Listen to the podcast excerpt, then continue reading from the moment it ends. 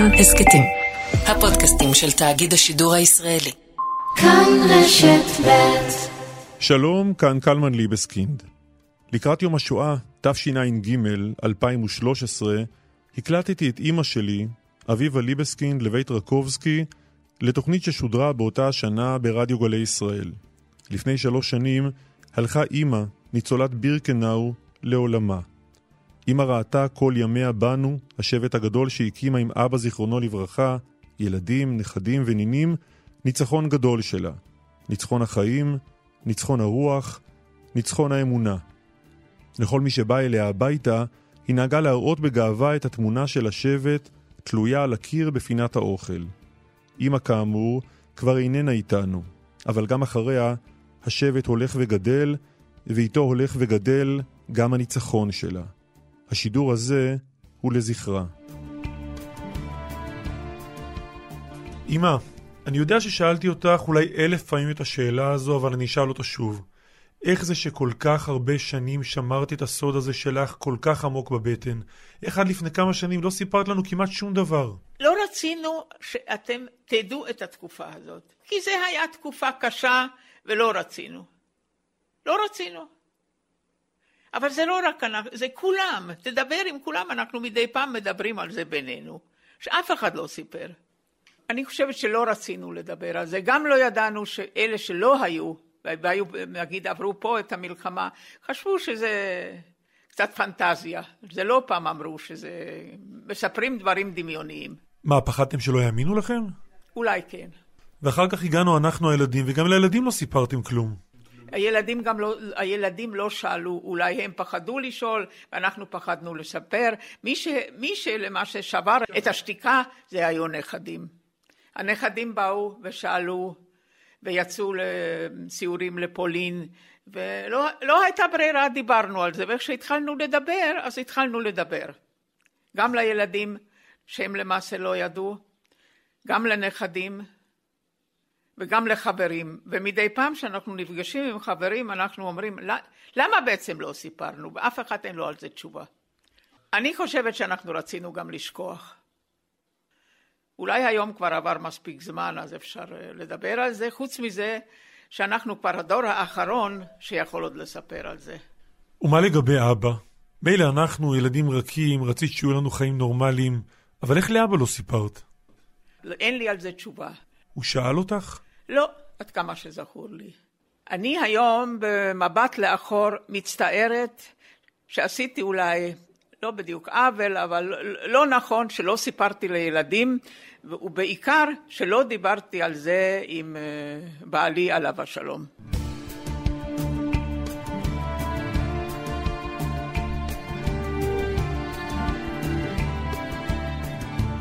את הרגע המדויק שבו אמא פתחה את הפה בפעם הראשונה לא אשכח לעולם. זה היה כשקפצנו אליה לביקור, אילנה אשתי ואני, באחד הערבים.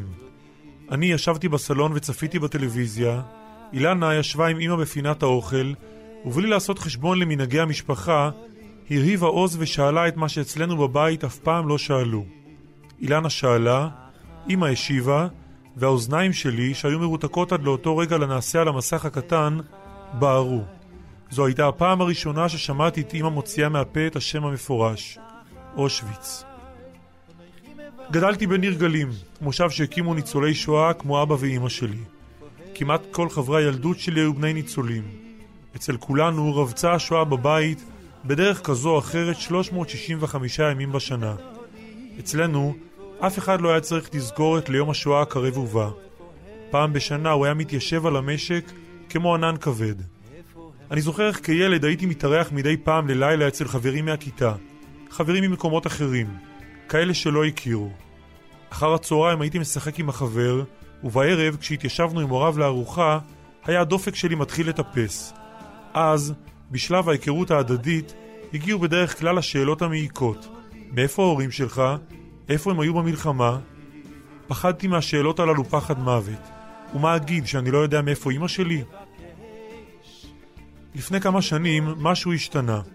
אולי זה הגיל שהביא את אמא להבין שאם היא לא תשתף אותנו, לא יישאר מה להעביר לדורות הבאים. אולי היו אלה הנכדים שגדלו, ובתמימות של צעירים הרשו לעצמם לשאול את מה שאנחנו לא העזנו. כך וכך, אמא התחילה לדבר. מעט, במשורה, אף פעם לא בהתנדבות. עד היום צריך לעמול קשה כדי לקבל ממנה תשובות, וכשאלו מגיעות, הן תמיד נטולות רגש. כמעט כמו רשימת מכולת. אמא מוכנה לספר איפה הייתה, מה עשתה ומה קרה לה, אבל לעולם לא מה חשה. את הרגשות הללו היא שומרת לעצמה עמוק בפנים גם היום. בשנים האחרונות אמא התגייסה למערכה על הזיכרון. עכשיו, כשהיא בת 82, היא פוגשת בני נוער, מארחת בביתה קבוצות של חיילים ומדברת. שידעו. השבוע, גם הפעם לא בקלות, הסכימה לשבת מול המיקרופון שלי ולספר. אני נולדתי בשנת 1931 בעיר ברטיסלבה בסלובקיה. בזמנו היה לנו טוב מאוד. גרנו מחוץ לעיר, בדיר, בסביבה נחמדה, בבית שהיה שייך לבנק שאבא שלי עבד בו במשך הרבה שנים לפני זה וגם אחרי זה, והיה לנו מאוד טוב שם. הייתה לי גם אחות אה, חמש שנים יותר צעירה, והיו הרבה ילדים שגדלו בבית הזה, והרבה שטח, שטח משחק, ולא היה לנו שום טענות, הכל היה טוב. אחותי נולדה ב-1936, הייתה ילדה מאוד חכמה, קטנה, רזה שלא רצתה לאכול, ואני בדרך כלל חיכיתי שהיא תשאיר דברים ש... שהכינו לה בתור פינוקים. כי לי, ברוך השם, היה תיאבון טוב, ואני הייתי גדולה. מסביב לבית הייתה, היה גן גדול ומגרש משחקים, שבחורף עשו ממנו מגרש החלקה. זה היה משהו יוצא מן הכלל, שלא הצטרכנו ללכת למרחקים, אלא בגינה שלנו הייתה, הייתה, היה מגרש משחק, החלקה. אבא שלי עבד בבנק בנק ידוע, והייתה לו שם משרה טובה, ועל ידי זה קיבלנו את הדירה הזאת. רוב הילדים שהיו גרים שם, רובם ההורים עבדו בבנק. אימא שלי הייתה עקרת בית עד למלחמה, בזמן המלחמה היא גם כן עסקה בכל מיני דברים קצת כדי לעזור לפרנסת הבית. היו לי אז הרבה, הרבה קרובים עדיין, היו לי בני דודים שהיו גרים קרוב מאוד. אלה היגרו בזמן, לפני המלחמה לארגנטינה, אבל שם היינו גרים ממש בקרבה והיינו מיודדים מאוד. היו לי עוד בני דודים בעיר וגם בעיירה איפה שאבא שלי נולד, זה נקרא סרד, שמה היו לי עוד קרובים והיינו נוסעים מדי פעם ושם הייתי פוגשת עוד, עוד uh, משפחה. בדרך כלל, היות וזאת הייתה עיירה, אם הלכתי ברחוב שם זיהו, זיהו אותי לפי הפנים. בגלל קרובי המשפחה, פעם הרביצו עם מקלות באיזשהו חג נוצרי, ונבהלתי מאוד ורצתי לתוך איזו חצר, ואז אמרו לי, וצלר פונם, זה היה המשפחה, הפנים של וצלר, ככה זיהו אותי, זאת הייתה עיירה לא גדולה. בשנים, שלוש שנים הראשונות, הלכתי לבית ספר שהוא לא היה יהודי, אבל למדו שם גם יהודים, הבית ספר היה מאוד טוב, ובאו לשם לתת לנו שיעורי דת, זה נקרא. שם למדתי עד כיתה ג', אבל אז החליטו שלא נותנים ליהודים ללמוד יותר שמה, שילכו לבית ספר יהודי. הבית הספר היהודי היה הרבה יותר רחוק, הייתי צריכה ללכת די מרחק כל יום, והיו כיתות מאוד גדולות, כ-60 תלמידים. אני חושבת שהיום לא הרבה מזה נשארו בחיים. במשך, גם במשך השנים בזמן המלחמה הכיתות נעשו יותר קטנות. כי היו, היו כמה תקופות שלקחו יהודים לפולין, לאושוויץ. הכיתה הגדולה התחילה להתרוקן. היו תקופות שלקחו בשנת 1942 חלק מהאנשים שלא היו במקומות עבודה מסוימים וחשובים נעלמו, האם לקחו אותם או שהם הלכו להסתתר, לא ידוע לי. הרבה הרבה לא פגשתי יותר. לקראת סוף המלחמה הייתה לנו כיתה קטנה של אולי עשרה או שתים עשרה תלמידים, זה מה שנשאר. מה קרה עם היתר אינני יודעת. ב-1939 פרצה מלחמת העולם, ואני זוכרת טוב מאוד את היום שהייתה המולה בעיר, ודבר ראשון מה שעשו, הלכתי ברחוב וראיתי שמרביצים ליהודים, הייתי בשוק. לקחו יהודים ונתנו להם לנקות, לנקות רחובות, לשכב על הרצפה.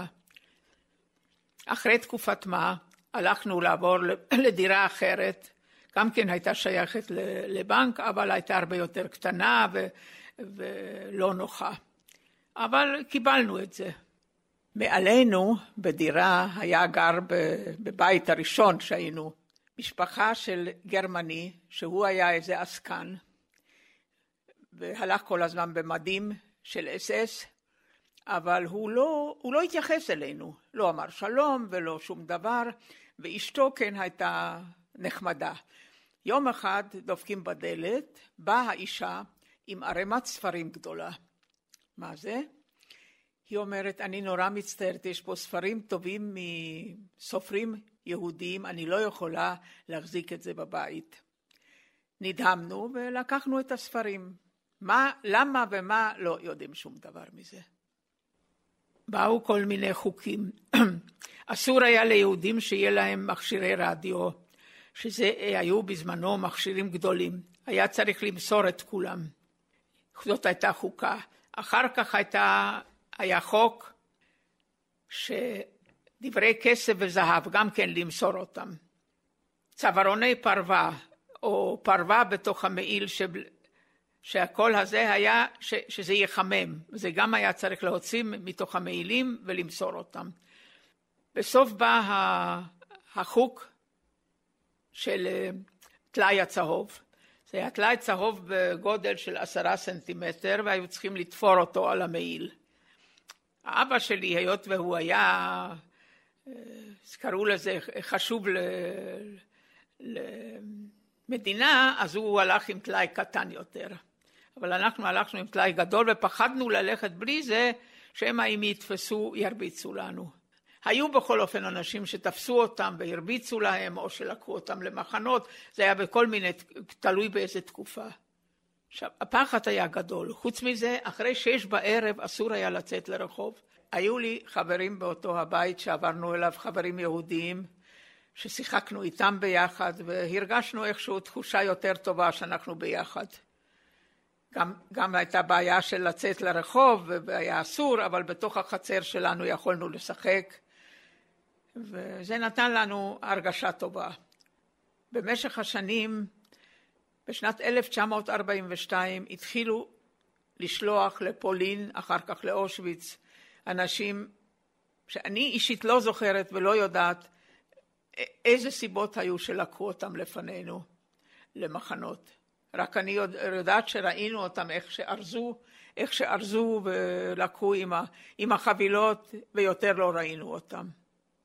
ידענו שלוקחים אותם, אבל לאן בדיוק לא. אחר כך לקחו גם קרובים שלי, דודה עם שתי, שתי ילדות, שלקחו אותם לאחת הערים בפולין, וכנראה שהיה שם איזה, איזה גוי טוב, והוא כתב בשמם גלויה בפולנית, והוא כתב שלומנו טוב, כתב את שמה של הקטנה, של הגדולה שהיא כמו קטנה. זאת אומרת שהבנו מזה שירדו במשקל והצטמקו, ידענו שמצבם לא טוב. ב-1942 היה הסבא שלי, זה שהיה גר בסרט, היה בבית חולים אה, בברטיסלבה לעבור איזה ניתוח אה, שבר או משהו כזה, וכשהייתה שם, היה איסוף, הוציאו אותו על אלונקה מבית החולים וככה לקחו אותו בחזרה לסרט וככה משם למחנות ויותר לא שמענו לא ממנו, לא מהסבתא ועוד בני דודים, כל מיני קרובים שם. זה היה בשנת 42. עם כל זה, המצב לא היה כל כך גרוע. אמנם אימא שלי למדה לתפור, וקודם תפרה תיקים, אחר כך תפרה אה, לבנים, ואני הייתי הולכת לחנויות למסור אותם, ועם זה הרווחנו עוד קצת כסף. העבודה של אבא נמשכה רגיל, והבטיחו לו ש... שידאגו לו, אם במקרה יתפסו אותו, ידאגו לו מהבנק. המנהל היה הבן דוד של נשיא המדינה, שהוא היה אחד הרשעים. התלבטנו וחשבנו בכל זאת ללכת להסתתר, אבל היות והבטיחו עזרה, אז לא הלכנו. היינו פעם באיזה יומיים באיזה מקום, אבל לא, לא משהו רציני. מישהו הציע לנו, מישהו הציע, הציע לנו איזה אה, דירה מחוץ לעיר קצת. ואבא אבא ישן בלילה במשרד שלו בבנק, ואנחנו הלכנו לאיזה דירה להסתתר. אבל לא היה נראה לנו שמזה יצא משהו טוב. האמנו לבנק ועד 40, אחר כך הייתה תקופה שלא שלחו יהודים, עד, עד ספטמבר 44, שאז למעשה כבר התקרבה, ה, ה, אמרו סוף המלחמה. חשבנו שלמעשה עברנו את זה וזה נגמר. ואז לילה אחד בספטמבר, באמצע הלילה שמענו דפיקות בדלת, פתחנו, בא איש ההלינקה, ההלינקה זה כמו אס-אס, אמר לנו לקחת לכל אחד איזה צרור ולצאת. הלכנו קודם למקום איסוף, שם פגשנו עוד יהודים מכירים. זה היה לכמה רגעים כאילו הרגשה טובה. משם לקחו אותנו לתחנת רכבת, שם הכניסו אותנו לקרונות של בהמות, ומשם נסענו. את סרט הכרנו יותר מהוריי מאשר אני, כי הם נולדו שם, אבל היינו שם כמה ימים, וקיווינו שאולי נישאר שם, כי היו אנשים שעבדו שם. בשבילי היו שני סרט. סרט איפה שאבא שלי נולד, איפה שאימא שלי גדלה, איפה שהסבים היו גרים, ודודים, והרבה משפחה. אני הרגשתי שם כמו בבית, מדי פעם באנו לבקר. עכשיו הגענו לסרט אחרת, סרט של מחנה ריכוז, שהיה קשה, קשה להשוות את זה. והיינו שם בסך הכל כמה ימים. באיזשהו שלב אפילו איזה קרוב משפחה שהיה שם הרבה זמן, רצה להוציא את אבא שלי, הוא אמר הוא יכול רק, רק אותו להוציא, וכמובן הוא הוריד מיד את זה מהפרק. אבא שלי אמר, או את כל המשפחה, את ארבעתנו, או אף אחד. וזה לא יכלו, אז אנחנו עלינו על הקרונות ונסענו מסרט הלאה. אחרי שישה ימים המיסו אותנו שוב ונסענו, לא ידענו לאן, אמנם היו כאלה שידעו, אבל אנחנו קיווינו שזה לא יהיה כל כך נורא. הנסיעה הייתה כמה ימים, לא יודעת כמה, בכל אופן, גם, גם כן בקרונות של בהמות על הרצפה. אוכל לא זכור לי, אבל כל אחד יצא בפינה שלו. זה, זה היינו ביחד, לא היה כל כך נורא. בכל אופן, ברגע שפתחו את הדלתות, הכל היה מואר אורות חזקים וצעקו, צעקו לצאת, ואז ראינו שאנחנו נמצאים באושוויץ. היה מפחיד, וכל ההוראות וכל הזה הלך בצעקות. הורידו אותנו מה... מהקרונות והתחלנו ללכת והלכנו כמה רגעים ואז לקחו את הגברים הצידה ו... ואבא שלי ביקש ממני, אני הייתי גדולה, שאני אשמור על אמא שלי ועל אחותי. אחרי רגעים לא ראיתי אותו. הלכנו עוד קצת והגענו לרמפה של מנגלה הידועה. רגע, אני רוצה שתספרי לי עוד קצת על הפרידה מאבא. זה, זה היה מהיר, זה היה מהיר מאוד. הבנת שאתם נפרדים וזהו? לא הבנו שום דבר, לא יודעת, לא הבנו. אני, גם כשהגענו ל, ל, לרמפה, שם הפרידו אותי מאימא שלי ומאחותי, גם כן לא ידענו האם זה ל, ל, לעולמים או... בכל אופן, אלה לצד ימין ואלה לצד שמאל. פתאום ראיתי שאני לגמרי לבד. אני הייתי בגיל 13, הלכתי על כל אלה ש... שאמרו להם ללכת ימינה. הגענו לאיזה מקום... רגע, את חייבת להסביר לי עוד קצת את הסיפור הזה של הפרידה מאבא, מאימא, מאחותך הקטנה. לא הייתה שום פרידה, לא הייתה פרידה. אמרו, אתם ימינה, אתם שמאלה, וזהו. לא, לא הייתה פרידה. זה הכל הלך תוך רגעים ושניות. חסרה לך היום הפרידה הקטנה הזו? קשה לי לדעת על זה, אבל, אבל די מהר תפסתי שזה משהו סופי, שזה כנראה פרידה לעולמים. כי התחילו, פגשנו שם אנשים שהתחילו להגיד לנו, הנה אתם רואים, שם זה משרפות, ושם שורפים את, את היהודים. מה מרגישה ילדה בת 13 שאומרים לה, שם שורפים את ההורים שלך? לא יודעת, לא יודעת, לא הרגשתי שום דבר. לקחו אותנו לצריפים, היינו כעשר נשים, בנות, אה, על, על דרגש כזה גדול. בעצם עוד לפני זה הלכנו ל, ל, למקלחות, זה היה הדבר הראשון, ושמה הפשיטו אותנו, נתנו לנו בגדים סמרטוטים ועשו לכולנו קרחת. זאת הייתה טראומה נוראה. כל אחד, אה, הורידו לו את השערות הארוכות והזה. היינו, היינו בזה, בלי שערות, קרחת גמורה. הלכנו לשבת לדרגשים ושם נתנו לנו סיר קפה שהוא הלך מאחד לשני, סיר קפה שחור. וברגע שלקחתי את הסיר הזה ביד, אז השתקפו לי הפנים שלי, וממש לא, לא הכרתי את עצמי שאני עם קרחת. זה אני רואה כל הזמן לפניי את, ה, את התמונה הזאת, שאני משתקפת בתוך הקפה עם, עם, עם, אה, עם קרחת. הרי יותר לא היה לנו אפשר, קיבלנו בגדים סמרטוטים. הבגדים שלנו לקחו ולנו נתנו סמרטוטים.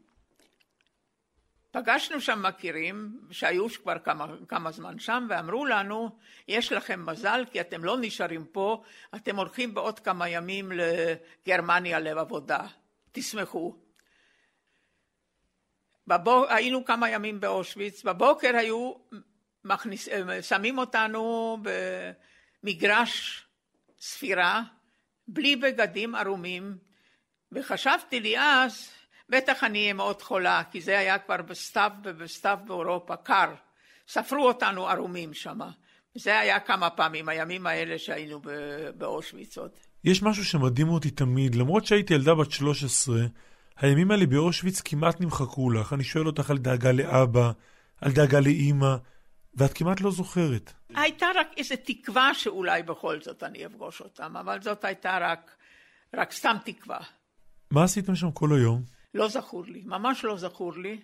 בכל אופן, נגיד לצאת לשירותים או זה, זה היה משהו זוועתי, כי זה היו בורות פתוחים וכל מיני דברים כאלה. מתקופת האושוויץ אני זוכרת מעט מאוד. אני זוכרת יותר מתקופה שהיינו בגרמניה בבית חרושת. רגע, דילגנו על סיפור אחד. הסיפור על איך שנשארת בחיים כי אמרת שאת יותר גדולה ממה שהיית. ברגע שהפרידו בינינו, שאלו אותי בת כמה אני. ואני אמרתי בת שמונה עשרה, לא יודעת על סמך מה אמרתי את זה או לא, וגם לא הייתי היחידה שאמרה את זה, אחר כך התברר לי שהיו הרבה. הייתי בת שלוש עשרה, אבל הייתי נראית גדולה. הייתי נראית יותר כמו שלוש עשרה, והיו הרבה שאמרו כמה שנים יותר. ובזכות זה נשארת בחיים. אני לא יודעת אם בזכות זה, כי כבר הייתי אז בצד השני, כן? בכל אופן, אה, ברגע ששאלו בת כמה אני אמרתי יותר. אני עוד רוצה להחזיר אותך אחורה אל הקטע של הרמפה של מנגלה לרגע. זה הכל הלך בשניות, זה לקח שניות. אני רואה לפניי את הרמפה ואני רואה לפניי את מנגלה ו- וכבר אנחנו הולכים ימינה. וכבר הולכים לאן שהם לא מובילים אותנו. ואימא ו-ורה, האחות הקטנה שלך, הולכות שמאלה. שמאלה, ולא ראיתי אותם יותר. יש לך את התמונה שלו מול העיניים? כן. ועד היום התמונה הזו מול העיניים שלך? כן, כן, כן. אחרי כמה ימים שוב, שוב לקחו אותנו ל, ל, לרכבת, רכבת מסע כמובן בכל מקום, ואנחנו נוסעים לגרמניה, לעיר פרייברג שהיא קרובה ל, לעיר דרזדן שהיא עיר גדולה. הגענו לשם והורידו אותנו לתוך הבית חרושת, היו שם גם חדרים וזה היה די נעים כי היה חם בתוך הבית חרושת למרות שהיו שם פשפשים וזה אבל זה לא, לא הדאיג אותנו בתקופת מה גרנו בבית חרושת, וזה היה, אפשר לומר, סביל. עבדנו במשמרת של 12 שעות. או משבע בערב עד שבע בבוקר, או משבע בבוקר, שבע בערב, היו משמרות. עשינו כנפיים של אווירונים, שזה הלך על סרט נע, הלך ממקום למקום, הלך המוצג הזה, עד שהוא הגיע לסוף השורה, ושם הוא היה אה, כנפיים מוכנות. והיו שם גם, עבדו שם שבויי מלחמה גויים. יש כאלה שהיה להם קשר טוב איתם, כי הם היו בתנאים יותר טובים. ואלה היו מגיעים, מביאים גם uh, קצת חדשות, הם היו בתנאים יותר טובים כמו היהודיות. אגב, אנחנו היינו ככה, היו חלק מפולין, שבאו כבר אחרי כמה שנות uh, מחנה בפולין, ובאו מהונגריה, סלובקיה, צ'כיה, זה בערך, היו כאלף נשים. הטרנספורט שלנו היה, מסלובקיה היו מעל מאה. את היית הכי צעירה מכולם. באותה תקופה אני הייתי הכי צעירה. היו כאלה שעוד עוד קצת מ, מעל זה. ומי ששיחק מזלו, אז הוא הגיע עם אימא שלו ביחד. אז זה היה גם, גם דבר טוב. היה, הייתה בעיה של אוכל, היינו רעבים מאוד. ולעמוד 12 שעות על הרגליים עם מעט מאוד אוכל ולאוכל לא מזין היה מאוד קשה. נתנו מנה ליום, שיש כאלה שגמרו אותה בבת אחת ויש כאלה שחילקו את זה נגיד לשלושה חלקים וכל פעם אה, אכלו קצת. מה זו מנה? מנה זה היה מרק אה, מסלג בהמות, זה היה קפה וזה היה לחם, אני לא זוכרת כמה, איזה שלוש פרוסות, משהו כזה, ולזה נתנו גם, נק, קראו לזה נקניק דם, זה היה אדום, זה היה עשוי מדם של, של בהמות, כן, אבל זה היה, היה לו טעם גן עדן, כן, היינו רעבים. ועם הזמן האוכל לא הספיק והיינו הרבה פעמים רעבים. אחרי תקופת מה שעבדנו בבית חרושת החליטו שטוב לנו מדי והעבירו אותנו למגורים מחוץ לעיר בצריפים ונתנו לנו למלות שקי קש בתור מזרונים, זה אנחנו לבד מילינו וישבנו בצריפים שהיה מאוד מאוד קר בהם. בחורף, בתקופה של שלג, שהלכנו הלכנו אה, דרך ארוכה מהבית חרושת לצריפים או להפך. אלה הלכו, אלה באו, אבל היה, היה מאוד קשה. אני לא זכרתי, אבל קראתי ביומנים שבנות יותר מבוגרות כתבו שיצא לא מזמן שלא התרחצנו ולא החלפנו בגדים. היה נדמה לי שזה רק דמיון שלי, אבל ראיתי שכתבו את זה. שלא התרחצנו ולא זה. בגדים החלפתם? עם אותם הבגדים שקיבלתי שם, עם אותם חזרתי. עכשיו, אה, קשה, קשה לי לפעמים, זה הסתובב לי בראש ולא חשבתי שאני מדמיינת, אבל כנראה שזה היה כי כתבו את זה אחרים גם. בכל אופן, גם הרעב היה מאוד קשה. ואז די רזיתי, ירדתי הרבה מאוד במשקל, משבעה חודשים נדמה לי, ופתאום התחילו ההפצצות בעיקר על העיר הקרובה דרזדן, שהיא הופצצה, זה נקרא הפצצת אה, שטיח, שזה היה הפצצה, אנחנו שמענו את ההפצצות ולא פחדנו. התחילו אזעקות גם אצלנו, ואז השומרים וה... ואלה שעבדו איתנו, הם יצאו החוצה והשאירו אותנו בתוך הבית חרושת באולם. אבל אנחנו לא פחדנו, אנחנו ידענו שאם ככה מפציצים אז כנראה שהקץ מתקרב. ספרי קצת על הנאצים, על השומרים, מי שמר עליכם שם? זה, זה כל אחד היה שונה, יש כאלה, מי שהיה לו מזל, היה לו שומרים טובים, אבל אפילו היו כאלה שהביא להם קצת אה, אוכל או משהו, אבל רובם היו די אכזריים, בכל אופן לא, לא עזרו הרבה. היו כאלה שהיה להם אה, שומרים אכזריים ו... ואלה חטפו מכות. קיבלתי פעם אחת מכות, באחד, באחד הדרכים ברכבת ירדנו והייתי מאוד רעבה ואספתי עשבים ורציתי לאכול אותם ובאה אחת השומרות הגרמניות, אלה היו מאוד, נקראו האובזיירין, אלה היו מאוד אכזריות בדרך כלל וקיבלתי הסטירת לחי. בגלל שאספתי עשבים.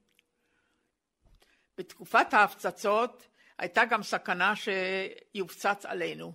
ואז אמר לנו המפקד שאם במקרה תהיה פה הפצצה, אתם יכולים לצאת החוצה לשעתיים שלוש, אבל אם, אם לא תחזרו מיד אחרי זה, אז יראו, יראו בכם.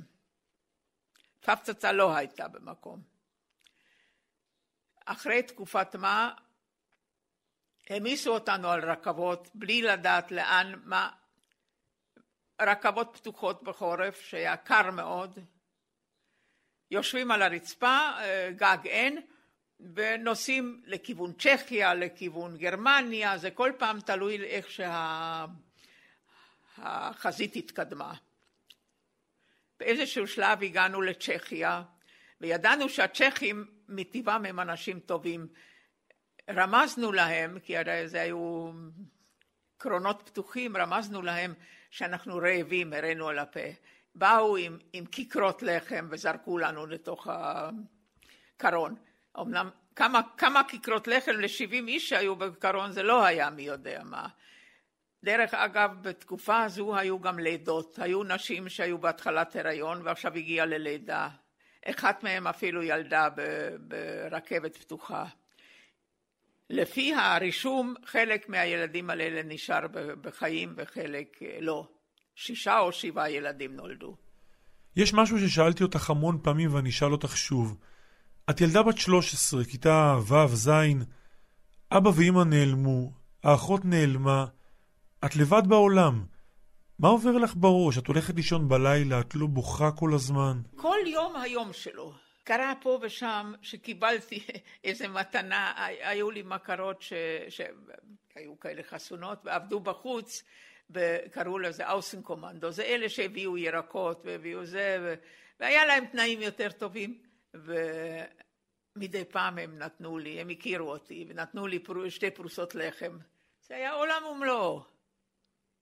דבר כזה, לא, פשוט לא חשבנו על, על המחר היינו, מה שכן, היינו בימי ראשון לא עבדנו, אז היינו יושבים, ב, עוד כשגרנו בבית, בבית חרושת, היינו יושבים ומדברים על תפריטים, על דברים טובים, שהיו נשים שבישלו כבר, כן, אמרו כזה, כזאת עוגה וכזה אוכל, וזה היה מין חלומות. ואגב, שמעתי את זה מהרבה, שבישלו, כן, בישלו כאילו, כן. בישלו בראש, בישלו בדמיון, וזה, הרבה שמעתי שסיפרו את זה. המשכנו בדרך, הלוך וחזור, ועד שיום אחד הגענו למאוטהאוזן. לא ידעתי אז איפה זה, מה זה, זה מחנה ידוע לשמיצה, שהיו, נפטרו שם הרבה הרבה יהודים, לא ידענו שזה כבר הימים האחרונים של המלחמה, שם הורידו אותנו באיזשהו מקום זוועתי, אוכל כמעט ולא היה, הרגשנו רעב. מישהי כתבה שחיכתה שמישהו יזרוק מאלה שאלה להם קצת יותר קליפת אה, תפוח אדמה שתוכל לאסוף אותו. היה מאוד גרוע. כמה זמן הייתם שם? ימים, ימים ספורים, וזה המזל, כי לא יודע אם היינו מחזיקים מעמד שם יותר. גם התנאים היו, טוב, היו רעים וגם היו שם צוענים וכאלה שהם יכלו להתנקם בנו, אז עוד, עוד נתנו לנו קצת מכות. בתור יהודייה, פסח, ראש השנה, יום כיפור, שבת, ידעתם משהו? ידענו פעם, זה... משהו ידענו כאילו שזה פסח, או... משהו היה איזה מין סימון, אני לא יודעת איך. כללית לא, לא, לא, לא הרבה חגגנו. עכשיו יום אחד נדמה לי שזה השישי או כמה שישי שביעי במאי נכנסו טנקים אמריקאים. אז ידענו עם דגל וידענו ש... שהנה באים לשחרר אותנו. השמחה הייתה גדולה התוהו ובוהו היה גדול מאוד והם גם היו המומים כי הם לא ראו דבר כזה בחייהם אנשים, אנשים כאלה כמונו כן רזים ובסמרטוטים וזה התחילו התחילו לשאול אותנו. אני יודעת שפעם אחת ישבתי עם איזה אמריקאי, אני דיברתי קצת כבר אנגלית אז וסיפרתי לו, הוא היה המום, קיבלתי ממנו אחר כך טבלת שוקולד שזה היה רכוש ענקי. היינו שם כמה ימים, אפילו נכנסנו לעיירה על יד, אה, על יד מטהאוזן, נכנסתי עם חברה לעיירה וביקשנו אוכל. היום הם, בזמן הזה הם כבר היו מוכנים, כן? אני חושבת שאם זה היה לפני זה היו זורקים אותנו. נתנו לנו אוכל ולקחנו הביתה, את, הביתה למחנה את, את האוכל, מה שנתנו לנו. קצת לחם וקצת תפוחי דמה, אני כבר לא כל כך זוכרת פרטים, בכל אופן היה טוב לאכול. מצד שני היו אנשים שהתנפלו על האוכל וזה היה מסוכן, היות והעקבות היו מצומקות והיו אנשים שמתו מזה והזהירו שלא לאכול הרבה בבת אחת. עכשיו, אני באתי מברטיסלבה, ברטיסלבה היא על הדנובה וגם מטהאוזן על הדנובה ואז לא יודעת מי ארגן, שאלו אם יש אנשים שרוצים לחזור עם אונייה לברטיסלבה. לא יודעת עד היום למה אמרתי כן, לא ידעתי מי אני אמצא או מי אני לא אמצא.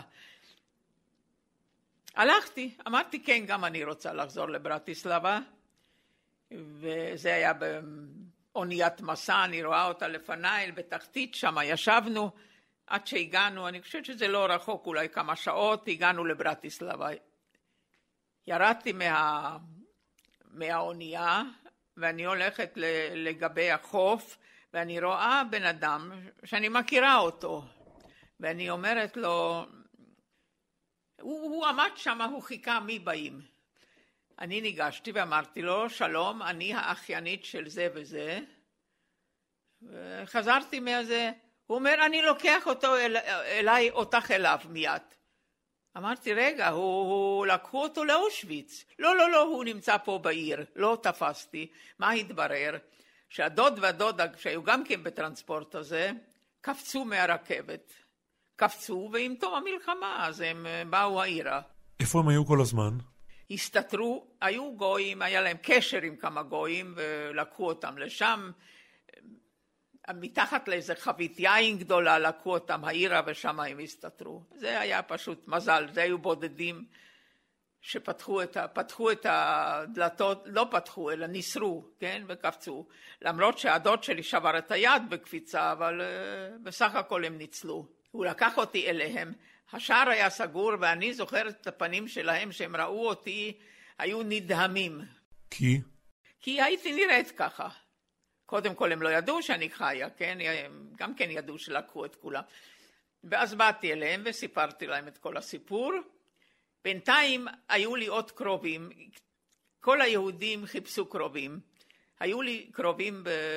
שהיו חיים בכפר, והם אמרו, בעיר היה מעט מאוד אוכל, זה הרוסים היו אז בברטיסלבה, והם אמרו, אנחנו שולחים מישהו לקחת אותך, תבואי אלינו, פה יש יותר אוכל, פה תוכלי להתאושש.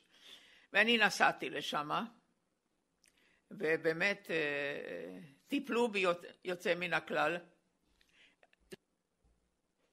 הגעתי לדודים האלה, הדוד הזה היה אחראי על איזה משק גדול, עוד, עוד מלפני המלחמה, ובזמן המלחמה בא אחד הגויים שמה, ואמר, לא, אחד הגויה, שאמרה, אני אסתיר אתכם, אתם לא תלכו לשום מקום. אז הם אמרו, לא, אנחנו לא רוצים, כי אם יתפסו אות, אותנו פה אצלך, אז, אז את, את גמורה ואנחנו גמורים. היא אמרה, אל תדאג, אני אדאג לכם, ואני לוקחת על עצמי. הגויה הזאת שמה אותם בת, בגג, אה, בקש על הגג של הבתים הכפריים, ושמה היא הביאה להם בוקר וערב אוכל וצרכיהם, הם היו חמישה איש, הורים, שני ילדים וסבא, ושם הסתתרו עד אחרי המלחמה. זה היה, היו דברים יוצאים מן הכלל. ואליהם את חזרת. ואני חזרתי אליהם, ושם התאוששתי, הייתי כמה חודשים שם, עדיין הרגשתי כמו ילדה, כי שיחקתי שם עם הילדים.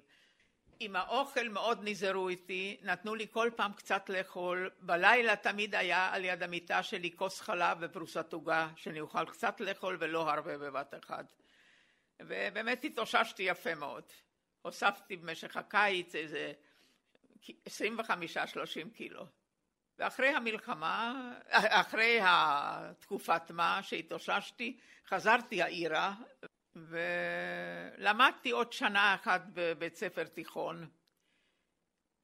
ואחרי זה החלטתי שאני הולכת ל... להכשרה כי אני רוצה לעלות לארץ. מה פתאום לעלות לארץ? עליתי לארץ כי קראתי ספרים על, ה... על... על פלסטינה והתעניינתי. והייתי גם בתנועת נוער, גם בזמן המלחמה, אמנם תקופות קצרות ולא לא פעילות מיוחדת, אבל היה לי, הייתה לי זיקה לארץ. בינתיים הדברים התקדמו ואותנו לקחו, וחזרתי אחרי ש... מה שעברתי, ואז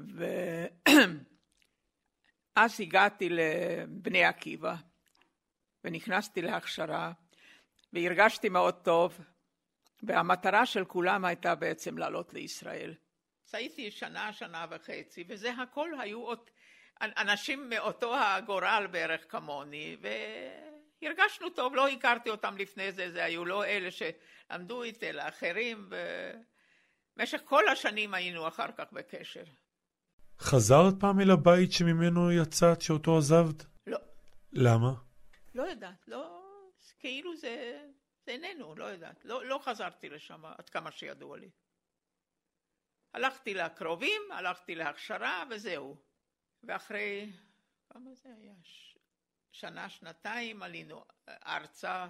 היה לנו מזל שהעלייה שלנו הייתה מין, מין חצי לגלית, באנו על ניירות של חיילים צ'כים שהיו מגויסים בזמן המלחמה והם לא רצו לחזור בזה, לארץ, הם היו בארץ, הם לא היו מעוניינים, אז על הניירות, של, על התעודות שלהם אנחנו חזרנו.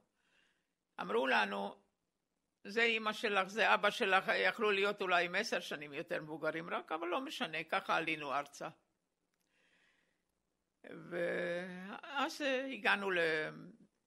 לא רק אנחנו, כן, אבל היו עוד, עוד אנשים שבאו איתנו. אבל עם אלה אנחנו שומרים, שומרים על קשר הדוק במשך כל השנים.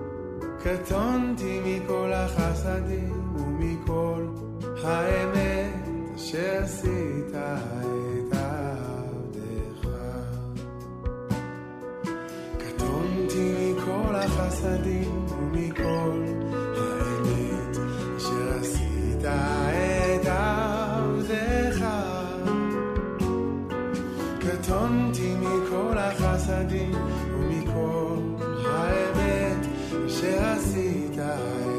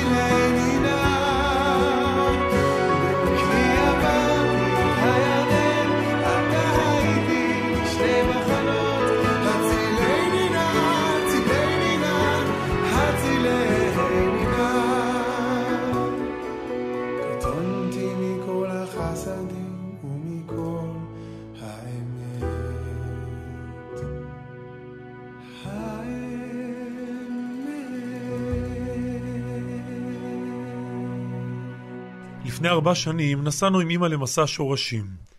רק אותנו הילדים רצתה איתה שם במחוזות ילדותה. בבוקר שלמחרת הנחיתה עשינו את דרכנו אל הבית שבו גדלה. שורה ארוכה של בתים קודרים ממלאת היום את הרחוב האפור.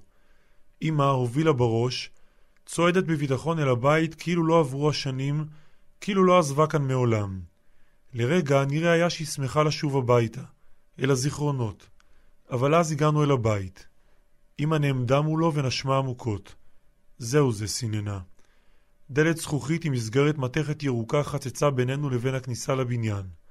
בדרך, קודם לכן, צריך לעבור עוד שער קטן סגור. עכשיו, אמא נעצרה. פתאום נדמה שזה מספיק לה, שמבחינתה אפשר לחזור. באנו, ראינו, די. אנחנו, אולי בחוסר רגישות, לא התכוונו להיכנע.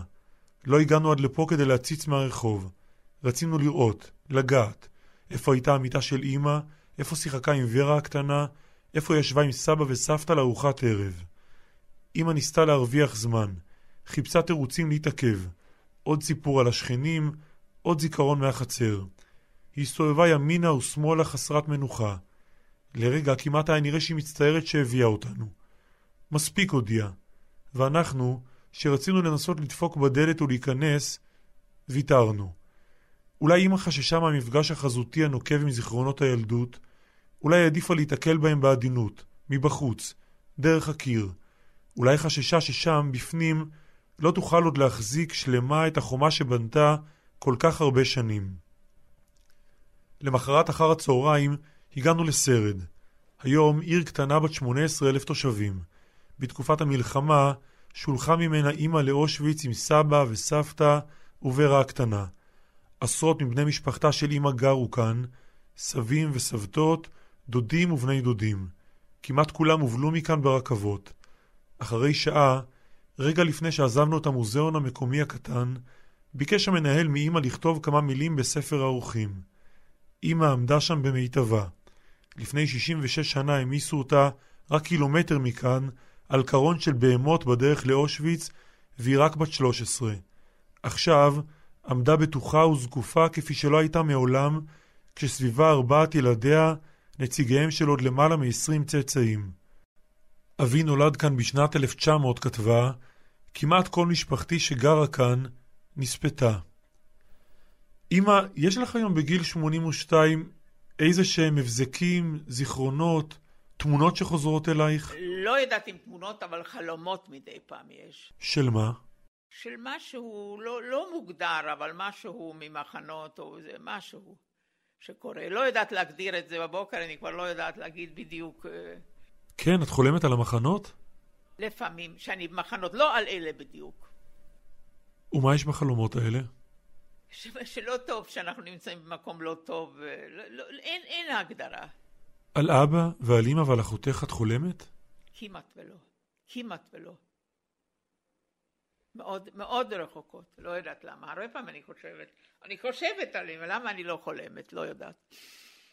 יש משהו בהתנהגות שלך היום, או בהתנהלות שלך היום, שהוא נגזרת של אותם ימים? אחד זה הדברים שאני לא סובלת שזורקים אוכל. זה, זה במידת מה מפריע לי. לחם את לא זורקת אף פעם. אני משתדלת, אם זה כבר לא טוב או משהו, אני נותנת את זה מרטיבה ונותנת לחתולים לאכול, שזה גם כן נאכל, אבל אה, כללית אני, אני משתדלת מאוד לא, לא לזרוק אוכל, כי, כי, כי היינו רעבים. זהו, גם לילדים אמרנו שלא זורקים אוכל. הרבה מאוד ניצולי שואה, גם חברים שלך, חוזרים היום עם בני נוער אל המחנות כדי להסביר, כדי ללמד. את לא מוכנה לעשות את זה, נכון? לאושוויץ לא. למה? למה? לא, לא, כי זה, זה הייתה לי טראומה מאוד גדולה מדי שאני אבוא לשם. לא יודעת. יש כאלה שזה טוב להם ויש כאלה שזה... אני שומעת גם מאחרים כאלה שלא רוצים לחזור. לאושוויץ לא, לכל מקום אחר הייתי מוכנה לחזור. זה, קודם כל זה לא, כבר לא בשבילי, ואומנם יש עדיין שהולכים בכל הגילים, אבל זהו. אם אנחנו ככה לפני סיום, תני לי איזה משפט סיכום שנראה לך נכון לסיים איתו את השיחה שלנו. לסיכום, הנקמה היא שלי, המשפחה הנהדרת שהקמתי פה בארץ עם בעלי, זיכרונו לברכה. יש לי ארבע ילדים, שמונה עשרה נכדים, שתים עשרה נינים כן ירבו, וזה נותן לי סיפוק וזה נותן לי מטרה להמשיך עוד עד כמה שאפשר.